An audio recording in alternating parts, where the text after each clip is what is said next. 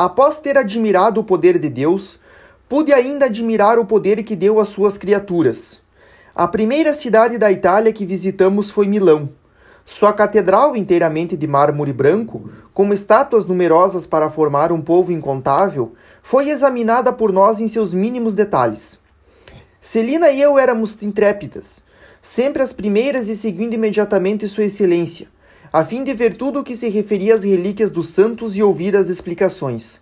Assim é que, enquanto celebrava o santo sacrifício sobre o túmulo de São Carlos, estávamos com papai atrás do altar, com a cabeça encostada na urna que contém o corpo do santo revestido dos seus trajes pontificais.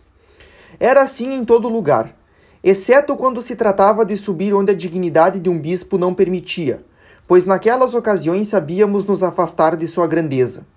Deixando as senhoras tímidas esconder o rosto nas mãos logo após ter alcançado as primeiras campainhas que coroam uma catedral, seguíamos os mais destemidos romeiros e chegávamos até o alto da última campainha de mármore. E tínhamos o prazer de ver a nossos pés a cidade de Milão, cujos numerosos habitantes pareciam formar um pequeno formigueiro. Uma vez tendo descido do nosso pedestal, começamos nossos passeios de carro, que deviam durar um mês e saciar-me para sempre do meu desejo de rodar sem cansaço. O Campo Santo encantou-nos ainda mais que a catedral. Todas essas estátuas de mármore branco que um cinzel genial parece ter animado estão colocadas sobre o vasto campo dos mortos numa espécie de displicência que para mim aumenta o encanto. Dá vontade quase de consolar os personagens ideais que nos cercam. Sua expressão é tão realista, sua dor tão calma e resignada, que não há como deixar de reconhecer os pensamentos de mortalidade que devem encher o coração dos artistas quando executam essas obras-primas. Aqui uma criança joga flores sobre o túmulo de seus pais. Parece que o mármore perdeu seu peso, que as pétalas delicadas deslizam entre os dedos das crianças, que o vento já começa a dispersá-las, a fazer flutuar o véu leve das viúvas e as fitas que adornam os cabelos das moças. Papai estava tão encantado quanto nós. Na Suíça sentiu cansaço, mas agora sua alegria havia voltado.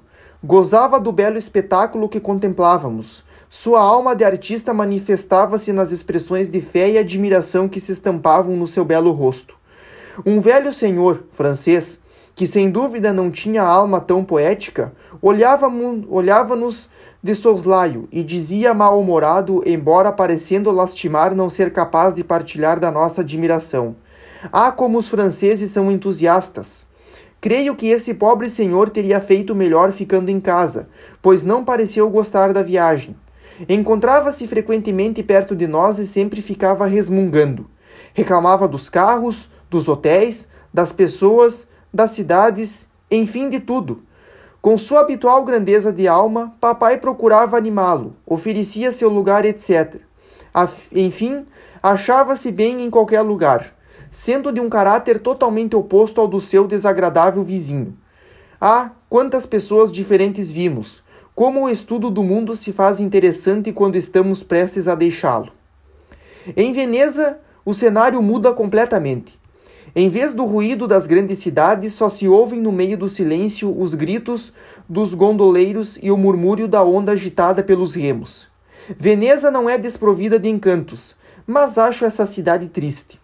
O Palácio dos Doges é esplêndido, porém também triste com seus vastos aposentos onde reinam o ouro, a madeira, os mais preciosos mármores e as pinturas dos, ma dos maiores mestres.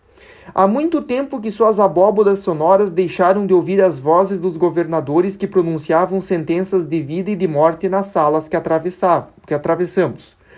Os infelizes prisioneiros que mantinham nas masmorras e calabouços subterrâneos deixaram de sofrer. Ao visitar esses horrendos cárceres, reportava-me ao tempo dos mártires e desejei poder ficar a fim de imitá-los. Mas foi preciso sair logo e passar na ponte dos suspiros, assim chamada por causa dos suspiros de alívio dados pelos condenados por se verem livres do horror dos subterrâneos, aos quais preferiam a morte. Depois de Veneza fomos a Pádua, onde veneramos a língua de Santo Antônio, e a Bolonha, onde vimos Santa Catarina, que conserva a impressão do beijo do menino Jesus. Há muitos pormenores interessantes que eu poderia dar sobre cada cidade e sobre as mil pequenas circunstâncias particulares da nossa viagem, mas não teria fim. Por isso, só vou relatar os principais. Deixei Bolonha com satisfação.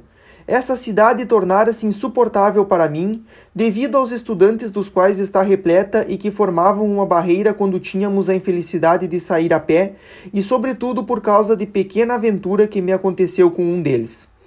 Foi com alegria que rumei para Loreto. Não me surpreendeu que Nossa Senhora tenha escolhido esse lugar para transportar sua casa abençoada. A paz, a alegria, a pobreza reinam soberanamente. Tudo é simples e primitivo. As mulheres conservaram o gracioso traje italiano e não adotaram, como em outras cidades, a moda parisiense. Enfim, Loreto encantou-me. Que direi da casa abençoada? Ah, minha emoção foi profunda ao me ver sob o mesmo teto que a Sagrada Família, a contemplar os muros nos quais Jesus fixara seus divinos olhos, pisando a terra que São José molhou com seus suores, onde Maria carregara Jesus em seus braços depois de tê-lo carregado no seu seio virginal. Vi o quartinho onde o anjo desceu para perto da Santíssima Virgem. Coloquei meu terço na tigelinha do menino Jesus. Como essas recordações são maravilhosas!